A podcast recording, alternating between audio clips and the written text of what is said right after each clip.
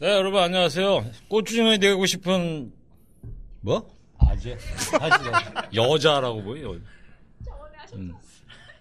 음.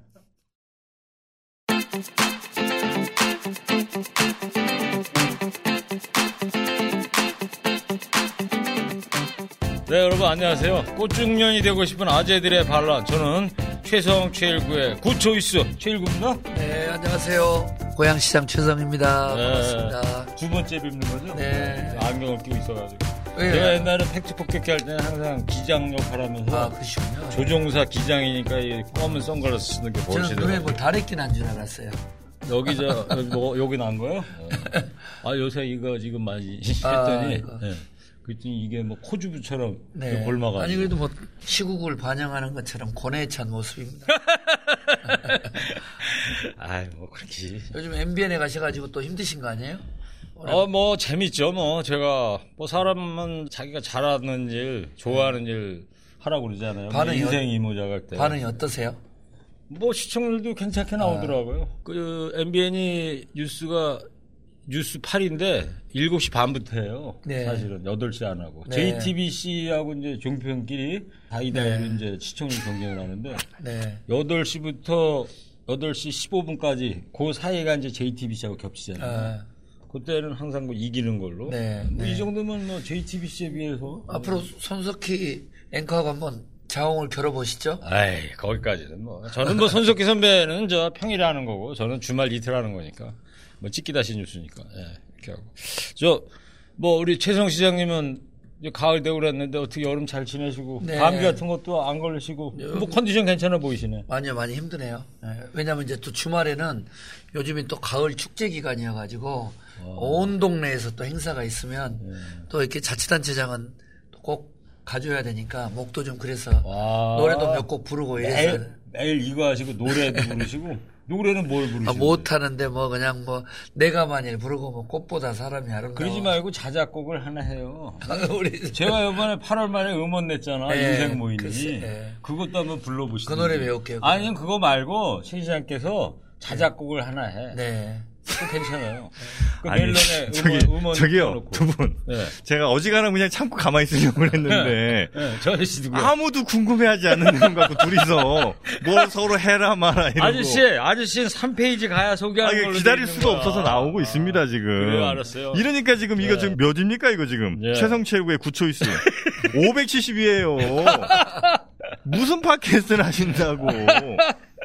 안 됩니다. 알겠습니다. 여러분 뭐 하세요. 소개 안 드려도 잘 알죠? 예, 우리 저 정영진 씨 나와 있습니다. 아유, 안녕하세요, 여러분. 반갑습니다. 네. 그 언제예요? 제가 4월인가 왜그 맘마이스 네, 뵀었죠, 그때. 국민 TV 가서 녹화할 때 네네네네. 그때 우리 정영진 씨 처음 뵙고 네. 어, 별로 뭐 난 가끔 텔레비에는 뵀던 분인데 좀뭐 하는 사람들인가 보니까 나중에 제가 찾아보니까요 이 팟캐스트계의 아이돌이더라고. 네, 네. 이 양반하고 같이 하는 그 최욱 씨라고 있잖아요. 키 네, 조그맣고. 네, 네. 예. 보셨어요? 한번? 예, 같이 출연 몇 번 했죠. 아, 네, 저그 불금쇼도. 나오셨고, 네, 네, 맘마이스도 어, 나오셨고. 그렇구나. 네. 요새 뭐 맘마이스, 빠빠이스가 다 대세니까 말이야. 자, 알겠습니다. 방송 네. 좀 성의를 좀 갖고 좀 해주세요. 아니 마이크가 여기 있는데 여기다 대고 이렇게 얘기하시면 어떻게 들립니까 이게? 알았습니다. 알았어요. 자, 아, 혼나고 있어요, 제가. 네. 자, 하여튼 저 오랜만이에요. 네. 잘. 지내셨습니까? 인사 좀 한번 하시죠. 야 목을 또 으아! 이렇게 부으시고 방송에서 아니 MBC에서 어떻게 하신 거예요 도대체? 아, 여기는 자유스러우니까. 뭐 맘마이스 팟캐스트도 다 그러더만 뭐 어? 이렇게 우리 그 청취자 김용민 씨 말이야, 뭐 곁털 다 보이면서 그냥 가발 뒤집어 쓰고. 어? 청취자분들에 대한 예의가 좀 있어야 됩니다. 아, 제가 오늘 나온 거는 여기 지금 570 몇 등 아닙니까? 지금 몇 등인지 제가 까먹었는데. 아, 이거 이래- 등수에 있어요? 있죠. 이러면 안 됩니다. 아, 오, 572등이에요? 아니- 야, 괜찮네. 우리 1회밖에 안 했는데 572등이야? 아니 대한민국을 말레이곰으로 뒤흔 드셨던 우리 앵커님 그리고 실시간 인기 검사 여섯 번 연속 최성 시장님 두 분이 나오셔서 570등이 뭡니까? 아니, 이- 첫 술에 배부른 데가 어딨어요. 1회에 572등이라는 거는 어마어마한 거지. 이동영 작가 아시죠? 예. 한번 나오고 바로 20위 안에 들어와요. 어, 20이 안에. 반성해야 됩니다. 거긴 2시잖아. 2시니까 20. 이래서 이게 570인 거예요. 그런 개그를 지금 우리가 시간이 없습니다. 우리 청취자분들이 시간은 굉장히 아깝다는 생각으로 엑기스만 예? 알겠습니다. 예, 좀 가면 되겠습니다. 그래요. 자, 최성 체육의 굿초이스 두 번째 에피소드에서 다루고자 하는 주제 뭔지 아세요?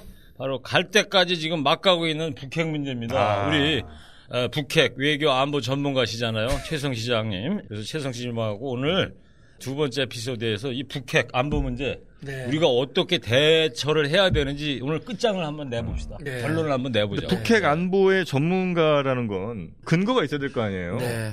뭐딴 데서 행정 전문가라고 그러시고 네. 그래? 갑자기 또 북핵 전문가라시면 아, 고양시 가서는 행정 전문가라고. 네, 지금 거기서는 또 꽃박람회 꽃 전문가 되시고 아니 지난번 대선 경선했을 때는 네. 안보 전문가라고 그때 국민들한테 그랬잖아요. 어, 몇 근거- 프로 그때? 그렇게 또 저도 까먹어버렸어요. 그런 거또 남의 아픔을 앵커님 네, 그리고 지금 한반도 상황이 3.3%아 0.3인가요?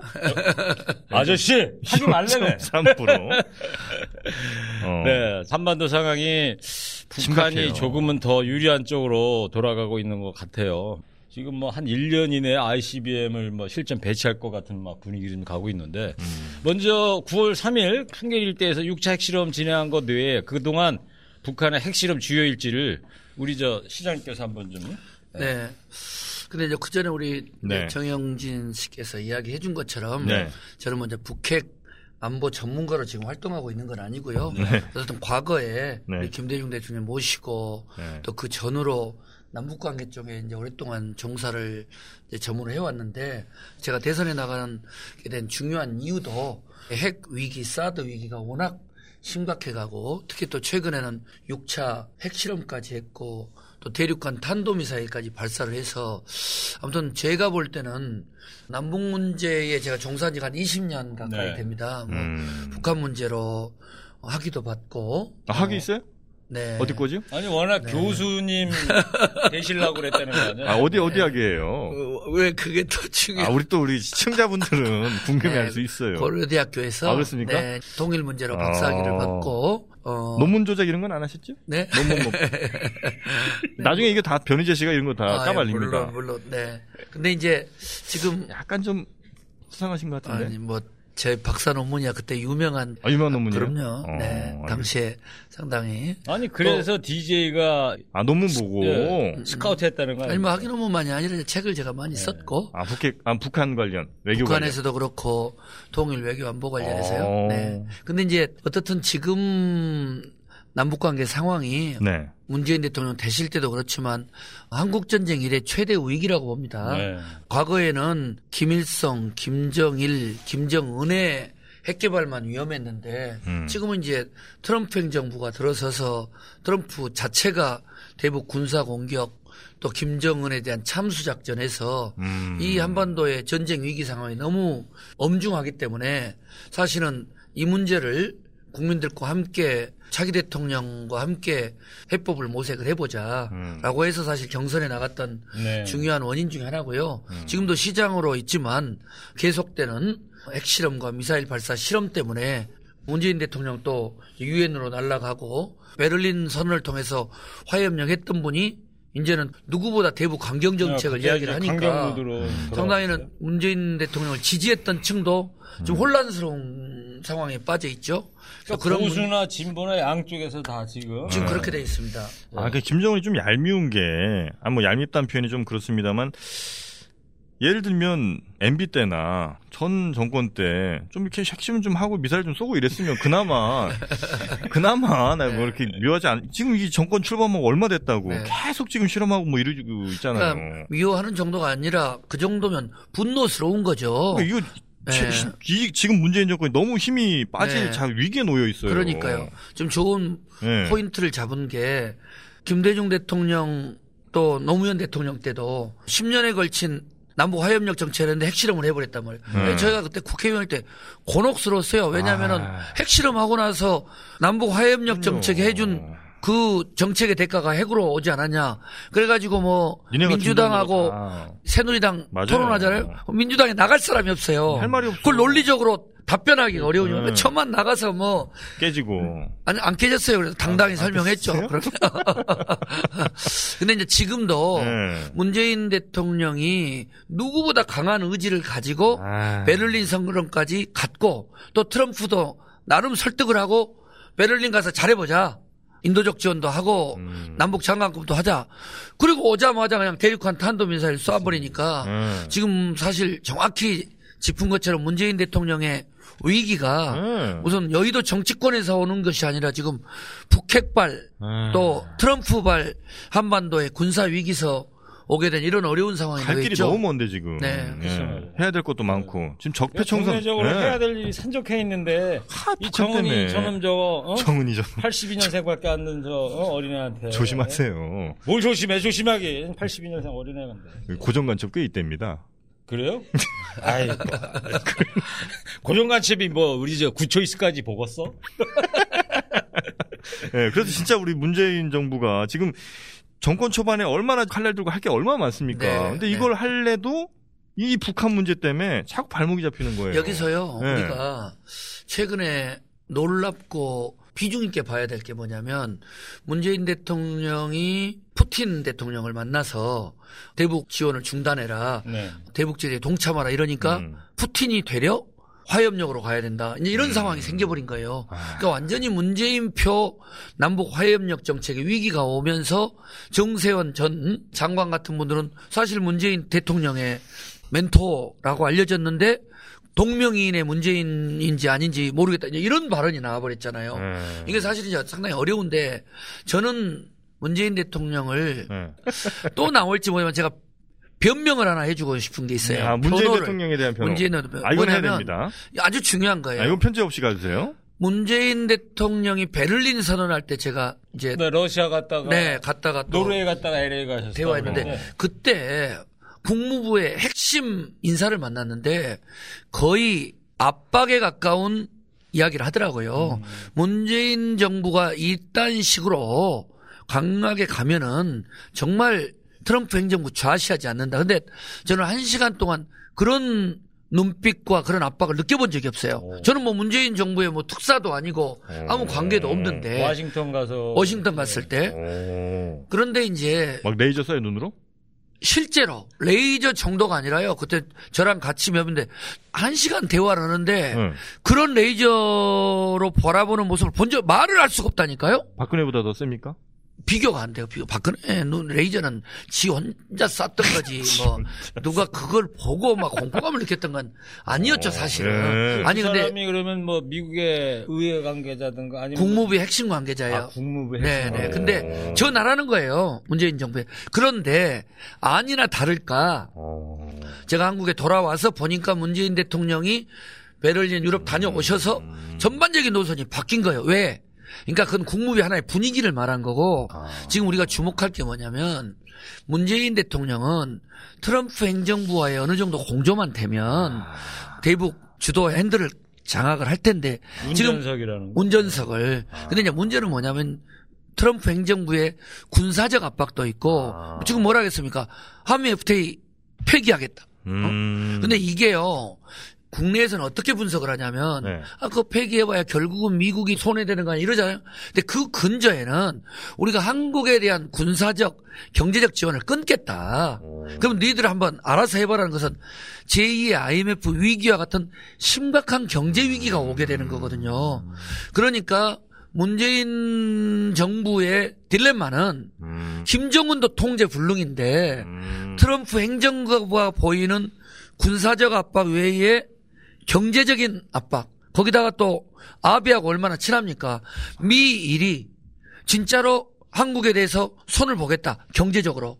그러면 우리는 아. 정말 어려운 상황이에요. 근데 그걸 문재인 대통령이 전화 통화하거나 아. 정보 보고를 받고 밖으로 이야기할 수가 없잖아요. 아. 트럼프 대통령이 이렇게 말하더라. 또 그렇지, 미국 그렇지. 경제 라인에서 이렇게 압박이 온다. 아. 그렇기 때문에 내가 할 수 없이 유화책으로 가야 되지만 아. 미국하고 같이 가있다. 이 말을 못 하고 있는 거라고 봅니다. 그 그래서 고뇌를 혼자 지금 감당하고 계신 거군요. 그러니까 최근에 아. 뭐 임플란트를 또 두 개 했다는 이야기가 나오고 하는 게 저는 누가 했대요? 아니, 청와대 들어간 다음에 그렇게 어, 나오던데요. 비선 진료는 아니죠, 이거는. 제대로 진료 받으셔야죠. 아니 뭘 나 언론 보고 온 이야기라. 아, 그래요? 니 거기서 정영진 씨가 모르면 나도 또 확인해 봐야 되겠는데 전화해. 어. 아니 그래서 아, 너무? 힘드시구나, 지금. 이 상황이 네. 엊그저께도 저희들이 고향에서 이제 핵전쟁 반대 음. 국제 평화 운동 대토론 한다냐 이렇게 말을 하는 거예요. 문재인. 미국하고 맞짱 떠라. 어? 음. 당당하게 촛불 민심을 가지고 당당하게 뭐 그렇게 미국에 끌려가냐. 아, 라는 이야기도 저도 공감하지만 그속 모르는 사람들. 미국이라는 나라가 갖는 강대국 때문이 아니라 트럼프가 갖는 이 무지막지한 공격성과 불가의칙성이 아. 너무 리스크가 크다는 것이죠.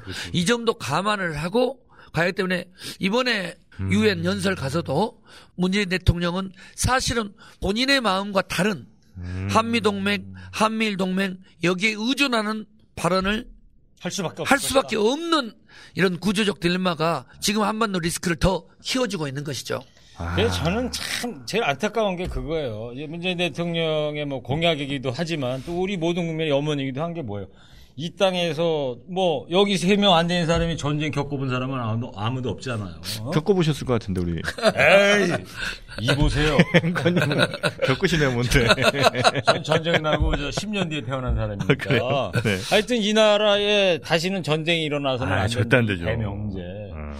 이거 때문에 이런 어? 이 대통령이 지금 딜레마에 그럼요. 겪을 수밖에 없는 거 아니에요. 음. 뭐 속편하게 보수든 네. 음. 진보든 양쪽 어느 한쪽의 이야기만 또 들을 수도 없는 거고 음. 거기 줄타기 해야 되고 주변 그 사강은 다 그저 못 잡아먹어서 안달인 거고. 음.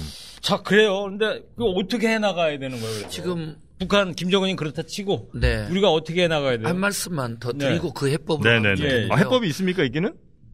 쉽지 않죠. 있긴 쉽- 있어요. 근데 본인은 있다. 어, 핵 전문가니까. 외교안보 전문가니까. 어, 아니 뭐 있다고 하세요, 사, 그냥. 사람 사는 세상이고 네. 국제 정치인데 해법이 없을 수 없죠. 아니, 그런 거 들을 시간 문제의- 없으니까 그냥 있다. 이렇게 하세요. 어, 저는 또 매사 신중하니까. 아, 그래야 또 이게 청와대에서 보고, 어, 최성 괜찮은데? 이렇게 또 가니까요. 아니, 요즘은 별로 가고 싶지 않아요. 네, 요즘 같은 국면에서는. 아, 가서 도와주셔야죠. 아. 가야 임플란트밖에 더 하겠어. 네. 근데 이제 지금 네. 최대 관심 영역이 사람들한테 네. 한반도에 전쟁 가능성이 있느냐. 네. 어떻게 전쟁- 생각하세요? 전쟁 가능성이 있다고 보세요? 없다고 보세요? 저는 전쟁으로는 가지 않을 것이라고 봅니다. 네, 그렇죠. 네. 어떻게 보세요? 저도 전쟁은 일어나지 않을 거라고 보는데 네. 문제는 네. 내가 볼 때는 저 김정은이지 뭐 김정은이 얘가 이게 앞으로 어떻게 할 거냐. 두 분 답이 네. 흥미로운데 내가 질문을 다시 물을게요. 네. 아니 이게 지금 우리가 한반도 문제를 접근하는 제일 중요한 거라고 봐요. 어. 그러면 지금 지구상에서 네. 만약에 전쟁이 어딘가에서 벌어진다면 가장 위험한 지역이 어디라고 보세요? 전쟁이 난다면 어, 난다면 지구상에서 난다면- 어디예요? 유럽이에요? 미국이에요? 아니면 뭐 전쟁이라면 한반도. 그렇죠. 네. 이게 무슨 말씀이냐면요. 에이즈 발병률이 네. 0.001%라도 전 지구가 공포에 떨잖아요. IS 테러가 발생할 확률이 0.0001%여도 전 미국을 포함한 프랑스, 영국 공포지 않습니까? 이게 지금 한반도 상황이 재밌는 대목이 문재인 대통령과 문재인 정부가 전쟁이 안 난다. 걱정하지 마라. 이렇게 했어요. 음, 음. 그러다가 요즘에 뭐라고 오딩이 바뀌었냐. 한국 전쟁 이래 최대 위기다. 그 다음에 유엔 사무총장도 지구상에서 가장 위험한 국가다. 그게 왜 그러냐면 김정은이 무지막지한 이지만 남쪽을 향대로 전면전을 할 만큼 네. 어리석진 않아요. 네. 핵을 보유하고 네. 협상하고 네. 일본 영공을 미사일을 발사해서 일본을 긴장케 하고 미국의 본토를 정조준하고 네. 그리고 과음을 해서 결국은 목적이 뭡니까? 미국하고 북미 직접 협상을 하자. 평화협정을 체결하자. 주한미군 철수를 하든 한미 군사훈련을 안 하든 그건 두 번째고 음. 빨리 트럼프 너 나와서 딜해서 확실하게 체제 보장을 해주고 그건 체제 보장만 하냐 그거 아니에요. 평화협정 체결은 그러면 끝나냐 그것도 아니에요. 확실한 자기들에 대한 경제적 지원, 음. 핵을 포기한 대가를 주라는 거 아닙니까? 네네네. 그러면서 일본 영국으로 미사일 쏴고 괌을 향해서 쏘고 또 때로는 연평도 도발을 하지 않습니까? 음. 근데 지금 한국 정부는 어떻게 하고 있느냐? 박근혜 정부 때 고양시가 1군단이 소속되는 1군단 가면 내가 이제 거기에 통합방위협의회 의장이에요. 지역에서는. 그럼 저한테 보여주는 게 시장님, 의장님, 여기서 미사일이 날쏘오거나 연평도 도발하면 우리는 100배 때려버립니다. 안올 수가 없잖아요. 네. 국민들이 지금 그러면 음. 북한이 남쪽에 있는 우리 주민을 향해서 공격이 오면 장사정포 쏘겠죠. 장사정포 네. 쏘면은 음. 공격할 거 아닙니까? 그러면 이제 이- 지금 일본 영공을 두 번을 넘었는데 세 번째 넘어온다. 만약에. 그럼 일본이 가만히 있겠어요? 야, 쏴. 요격. 근데 이게 요격이 맞아 떨어지면 좋지만 음. 가다가 북한께 잘못 떨어질 수도 있는 거고 일본에서 쏘는 게 그럴 수도 있는 거고 미국에서도 옛날 이라크 때처럼 대량 살상 무기가 있어 보인다. 저기서 핵실험한다. 곧 쏜다. 먼저 선제 공격하라. 이러면서 전쟁이 나버리는 거죠. 그러니까 처음부터 옛날 한국 전쟁처럼 전면전이 아니라 음. 북한의 위험천만한 도발이 일본과 미국의 군사적 보복 공격을 가져다 줄 수 있고 또 한국에 대한 미사일이 발사될 경우는 우리 군이 개입할 수 있고 반대로는 지금 제일 유력한 가능성이 저는 뭐냐면 트럼프 내가 심리 분석을 해보고 국제정책 분석을 하면 미국이 일본하고 같이 김정은 참수 작전을 할 가능성이 제일 높다고 봐요. 그래요? 예, 제가 볼 김정은. 목을 딴다고요? 그러니까 그 얘기시죠, 그렇죠. 지금. 목을 딴다는 게 이제 뭐 IS 테러처럼 하는 게 아니라 제거한다? 이 사고 그렇죠. 김정은 거세 전략을 거세까지 한다고요? 예, 그러니까 어떻든 뭐 사고를 위장하든 내부 아, 쿠데타를 위장하든 조장하든. 내부 암살을 하든 아니면은 정밀 타격을 해서 김정은 자체를 거세하는 전략이 가장 음. 트럼프 행정부와 미일 군사 당국이 선택하기 쉬운 가장 유력한 가능성이다. 어, 그래요. 네. 그럴 경우 그게 실패했다. 아, 그럼 전 그러면 아니 그러면 군사적인 공격이 오겠죠. 공격을 뭐 아니 실패하거나 참수 작전이 성공하거나 미국이 도발을 한 거 아니에요? 북한 입장에서 보자면 그러면 바로 전쟁이지 뭐 실패 안 해도. 아니 그러니까 그것을 국민들이 많은 전문가들이 착각하는 게 네. 제일 답답한 게 뭐냐면 그러면 전면적이 발사할 거냐. 네. 그러니까 이렇게 생각을 하니까 그 시나리오가 체감이 안 온다는 거죠. 제한전으로 간다는 거죠. 에스컬레이션이 돼서 참수를 실패하고 정보를 한 여기서 더 요격의 강도를 높여가고 거기에 또 다른 사드가 됐던 MD가 됐던 미사일 발사를 하게 되는 거고 그다음에 북한 내에 있는 주요 핵심 시설을 타격하고 김정은이 머문 것으로 판단되는 지역을 공격할 수도 있는 거고 핵시설을 공격했을 때 예측 불가능한 도발이 재래전 전면적으로 갈 위험성이 너무도 높여 보이고 그 시나리오가 오늘 제가 그걸 좀 정리해 올라고 했는데 못 해왔어요.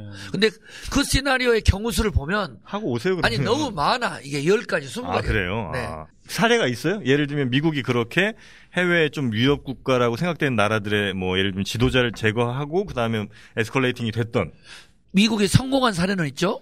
파나마의 노리에가를 체포해서 미국 아. 법정에 세웠고 음, 그 다음에 이라크의 후세인 후세인을 네. 지하 벙커에 있는 친구를 또 잡아서 친구가 아니네요. 적이네요. 저기를 고 인이 되셨습니다. 어, 어떻든 네. 저기를 했고, 그러니까 그 부분이 어. 성공한 거세 전략이긴 하지만 네. 북한은 어세라고 그러자면 제거를 합시다. 제거. 참수죠, 참수. 이제 저쪽 표현으로 치면 음. 표현이 정확히 참수 작전이니까, 그러니까 그걸 누구보다 위협적으로 느끼는 것이 북한이죠. 음. 그래서 김정은 위원장이 제일 두려워한다는 거 아닙니까? 그래서 뭐 예전에 제가 청와대 있을 때 국정원에 이런 흘러다니는 정보나 파악을 하면 김정은하고 얼굴이 유사한 아. 그런 인물들이 두루두루 다니고 또 어디 열차가 갈 때에는 똑같은 열차가 먼저 가는 이런 것들도 아. 결국은 내부의 테러나 암살도 위협적으로 보지만 그런 외세와 연결된 측면으로 본다면 앞으로 제가 볼 때는 김정은 참수 군사 전략 이런 개연성이 제일 높아 보이고 위험해 보인다는 거죠. 굳이 뭐 특전 요원들이 뭐 낙하산 타고 침투 안 하더라도 우리 뭐 많이 보잖아요. 그 지하 뭐 몇십 미터 벙커까지 폭탄 그런 벙커버스터. 벙커 버스터 네. 그다음에 또 무인 드론도 있는 거고. 어. 네. 그리고 요즘에는 내부에 많은 휴민 네트워크 있기 때문에 인적 네트워크 있고 그런 측면에서 본다면은 우리 시장님께서는 한반도에 전쟁이 일어난다면 그 출발선은 미국의 어떤 김정은 참수 작전에서 비롯이 음. 되지 않을까? 아니죠. 일본 시나리오로 아니요 두, 거예요? 두 가지가 될 것 같네요. 네. 여러 가지 다 해놓고 어. 그 중에 하나 맞으면 뭐 맞았다고 하시는 거 아니죠? 아니 아니. 그럼 우리 싫어합니다. 우리 시청자들 다 알아요. 네, 제일 그 유력한 네. 한반도에서의 재래전 내지는 위기로 갈 가능성은 북한의 추가적인 핵실험과 네. 탄도미사일 실험 과정에서 미국과 일본이 요격하는 과정에서 그러니까 레드 라인을 넘는 경우 네 그러는 과정에서 이것이 확전으로 갈 가능성이 음. 제일 제가 볼 때는 가능성이 높아 보이고 그렇죠 그게 1번 1번이고 두 번째로는 이러한 레드라인을 이미 넘었다고 보고 음. 표현은 아니라고 하지만 그러면 김정은을 참수했을 경우는 전 국제사회가 다 박수 칠 거다라는 그런 판단하에 미국에 있는 CIA가 이런 부분들을 다양한 형태 아까 말했던 뭐 사고를 위장하든 내부 쿠데타를 저기를 하든 또는 무인 드론을 통해서든 참수 작전으로 갔을 때 이게 성공하든 실패하든 김정은의 군부 체제가 또 다른 도발로 갈 가능성이 높은데 음. 오늘도 이제 제가 중국의 북경에 가서 네. 북경대 교수 또 연변에 가서 과기대 연변대 교수를 한 3박 4일 만나러 갑니다. 근데 경선 끝나고 충격에서 제가 헤어나지 못할 때 연변을 갔어요. 네. 일본군 위안부 피해자 네, 네, 네, 할머님의 자제분이 돌아가셔 갖고 갔는데 그때 제가 연변대 한 교수님을 만나서 북중 적경 지역을 하는데요. 충격적인 이야기를 두 가지를 들었어요. 하나는 뭐냐면 지금 흐름하고 똑같아요. 근데 한 번도 중국 가서 들어보지 못한 이야기를 들은 게 어. 중국에 있는 북중 무역을 하는 경제인들이 네. 김정은 체제 하에서는 북한하고 사업을 안 한다. 왜 그러느냐? 그랬더니 김정은 체제가 오래 못 간다. 그래서 어차피 지금 거기 저 접경지역에 있는 중국인 사업가들이 사업가들이 이걸 전환부는 본인을 제가 신상을 아, 밝히기 어려우니까 예, 예, 예. 거기에 있는 아주 권위 있는 분이세요. 평양을 수시로 드나드는. 그러니까 중국에 있는 북중무역 종사하는 경제인들이 김정은 체제가 오래 못 간다. 그 상황이 본인이 행보가 되니까 지지박 설명하기가 어려워져 버렸잖아요 지금. 음. 아니 인도적 지원한다는데 핵실험 해버리고 어?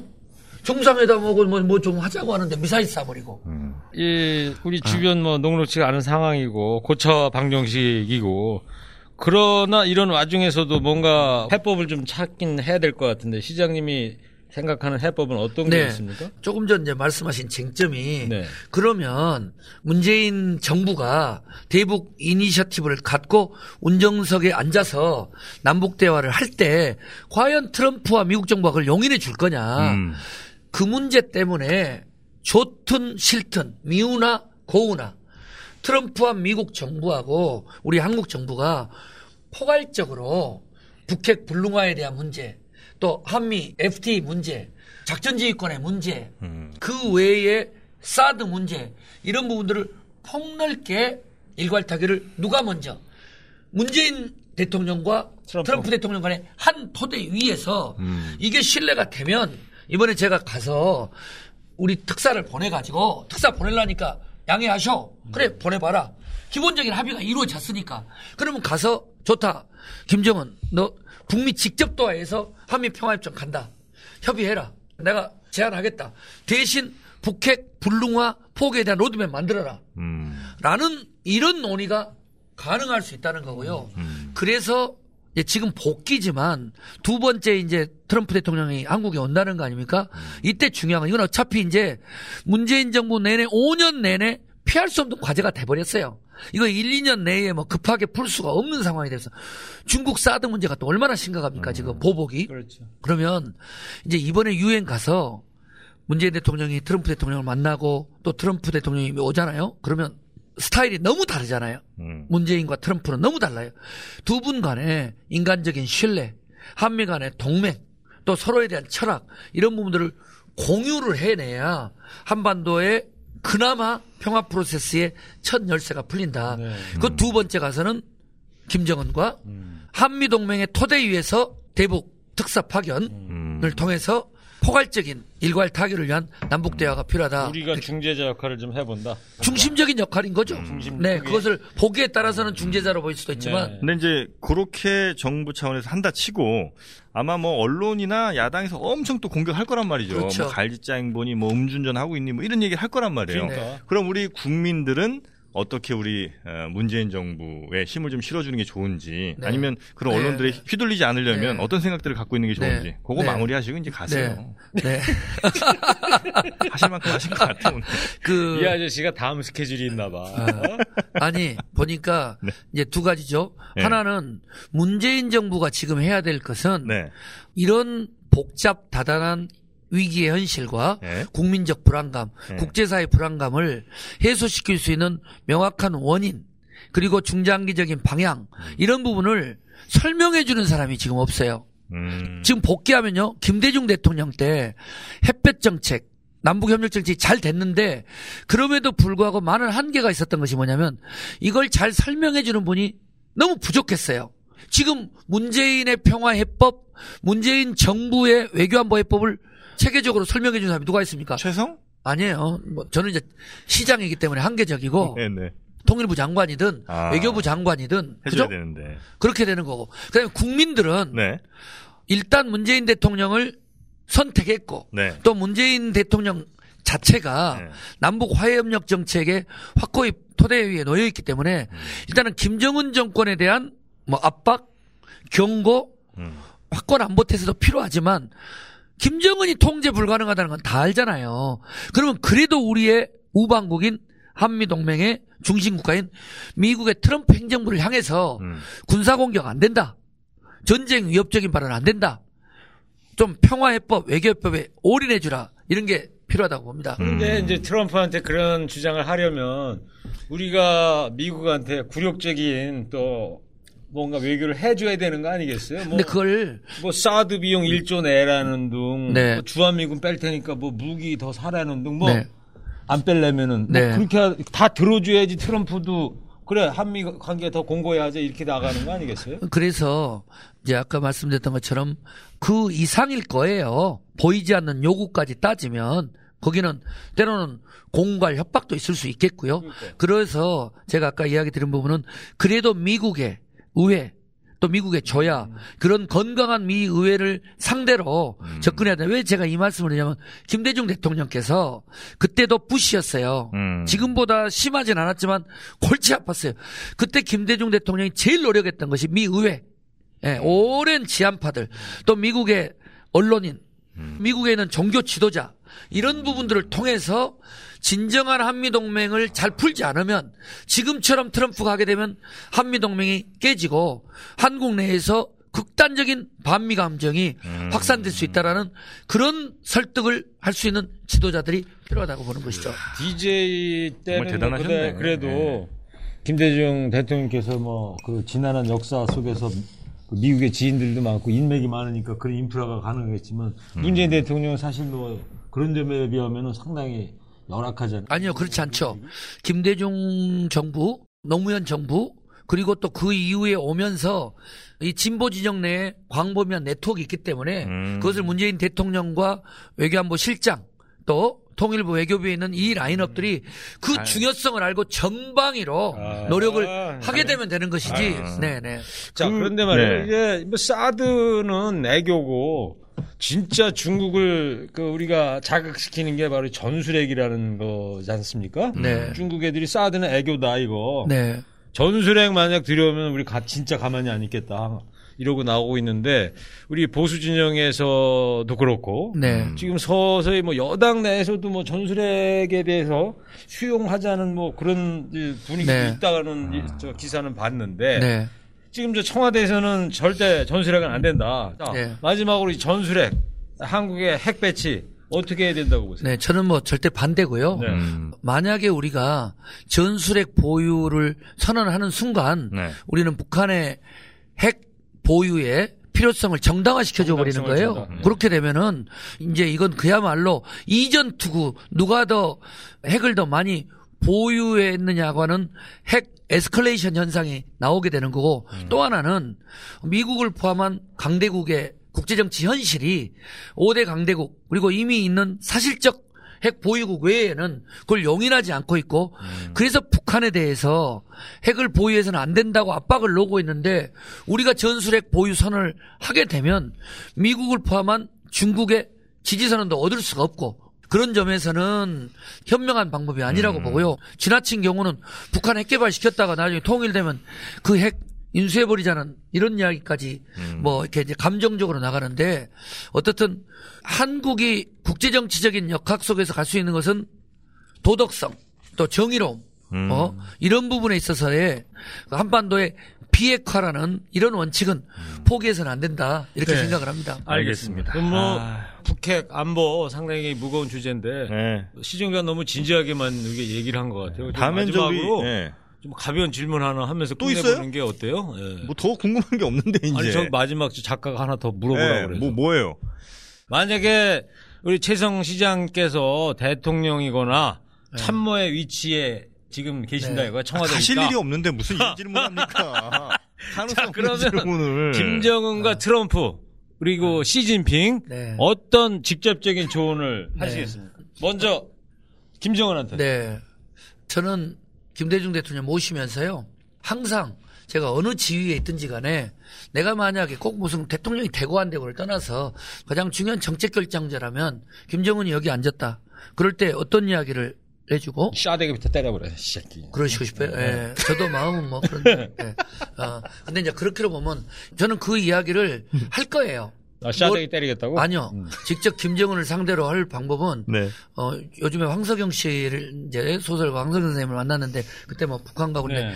그런 국가보안법을 위반하고 이럴 거 제가 페이스북을 통해서나 아니면 우리 프로그램에서 김정은이 여기 앉았다 생각하고 네. 한 번쯤은 제가 하죠. 하려고 해요. 근데 네. 우선은 꼭 하고 싶은 이야기는 지금 이겨 보이는 듯한 그리고 아주 크게 승리해 보이는 듯한 이런 이 음. 실험 그리고 대륙간 탄도 미사일 발사 이런 무모한 실험들이 실제로 트럼프는 김정은 참수 작전을 성공시킬 만한 충분한 군사적인 역량을 가지고 있고 음. 그런 무서운 동기를 가지고 있는 국가이기 때문에 이 위험천만한 불장난이 음. 본인이 유지하고 싶은 북한 체제의 안전보장, 정권의 유지에 심대한 위협이 오기 때문에 빨리 급 유턴하고 음. 핵 불능화 포기를 향한 프로세스를 하면서 북미 직접 대화 그리고 음. 그래도 북한 정권이 믿고 의지할 곳은 음. 남북 대화를 통해서 가야 된다. 음. 이 이야기를 꼭 김정은에게 해주고 싶은. 자, 두 번째 트럼프한테는 트럼프 대통령은 지금 저 좀 데려가세요 뭐 이런 거 아니에요? 네? 저좀 데려가 주세요 뭐 이런 거? 트럼프? 네. 어, 트럼프 나 싫어요. 왜 미쳤어요 내가 거기 가서. 네. 네. 어, 트럼프 대통령은 지금 추세로 가면 이변이 없는 한 역사상 최악의 미국 대통령으로 남을 것 같습니다. 아, 그 얘기를 하신다고 트럼프한테? 아니 이제 그건 내 생각이고 어. 그렇기 때문에 네. 그러지 않으려면 네. 북핵 문제가 마지막 기회다. 아. 뭐전 세계가 관심을 가지고 있는 이 북핵 문제를 풀때 음. 결국 이 열쇠가 트럼프의 눈빛으로 김정은이를 보지 마라. 어. 문재인 대통령과 한국 국민을 보고 문재인 대통령과 한국 국민은 누구냐? 피를 함께 나눴다고 하는 전 세계 미국 동맹의 최우선 국가다. 혈맹. 이다 음. 그 혈맹국의 수반과 국민들하고 함께 북핵 문제, 한반도 평화 문제를 풀면 네. 모든 해법이 풀리고 음. 본인의 정치 생명도 탄핵받지 않고 이어질 거다. 이렇게 조언을 드리고 싶습니다. 시진핑 뭐 시진핑까지 뭘 해요? 아니 우리가 하기로 해가지고 음. 짧게 할게요. 네. 빨리 하세요. 지금 시진핑 박발 어, 오늘 중국 가기 중국 아 중국 가서 하시면 되겠네. 어, 가기도 하는데 지금 이게 사드가 네. 아까 장난이 아닌 것 같아요. 어. 네. 보통 심각한 상황이야. 이게 미국 경제의 어떤 이 위기만 생각해, 미국의 압박만 생각했는데 음. 잘못하면 중국발 경제 위기가 올 수 있는 상황이에요. 음. 그런 점에서 시진핑도 뒤늦게 형성된 한중 간의 이 우호 협력 관계를 자신들의 국가적 이익 사드도 문제지만 자기들의 또 여러 가지 안보 전략 미중 간의 이해 때문에 소중한 걸 놓치면 안 되고 빨리 음. 사드 문제는 적절한 선에서 미중 간에 합의를 하고 한중 간의 우회 협력 문제 또 북핵 문제 평화해법에 정말 진정성을 갖고 나와야지 그동안 쌓아놓은 좋은 시진핑의 국제정치적 이미지가 이번 사드 문제로 한 큐에 날아가 볼 수도 있다 이런 생각을 합니다. 최성 시장님이 지금 김정은 그다음에 트럼프 시진핑 세 사람한테 어, 충정 어린 제안을 했는데 이 사람들이 좀 받아들였으면 좋겠습니다만 네. 현실적으로는 예, 우리 최성 시장님의 바람이고 우리 국민의 바람이다. 아. 저는 그렇게 이해를 하겠습니다. 저는 뭐 자, 요거 오늘 들으면서 네. 딱 한마디만 드리고 싶습니다. 아, 그 말씀 안 하고 가시면 안 될까? 아니 아니 저는 이건 해야 돼요. 국민들한테 하고 싶은 말입니다.